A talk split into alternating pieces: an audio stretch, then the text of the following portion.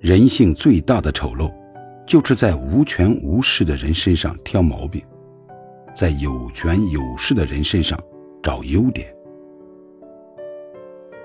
当无权无势的人受到伤害时，却还要站在道德的最高点，假惺惺的劝说无权无势的人：“你要忍耐，要大度。”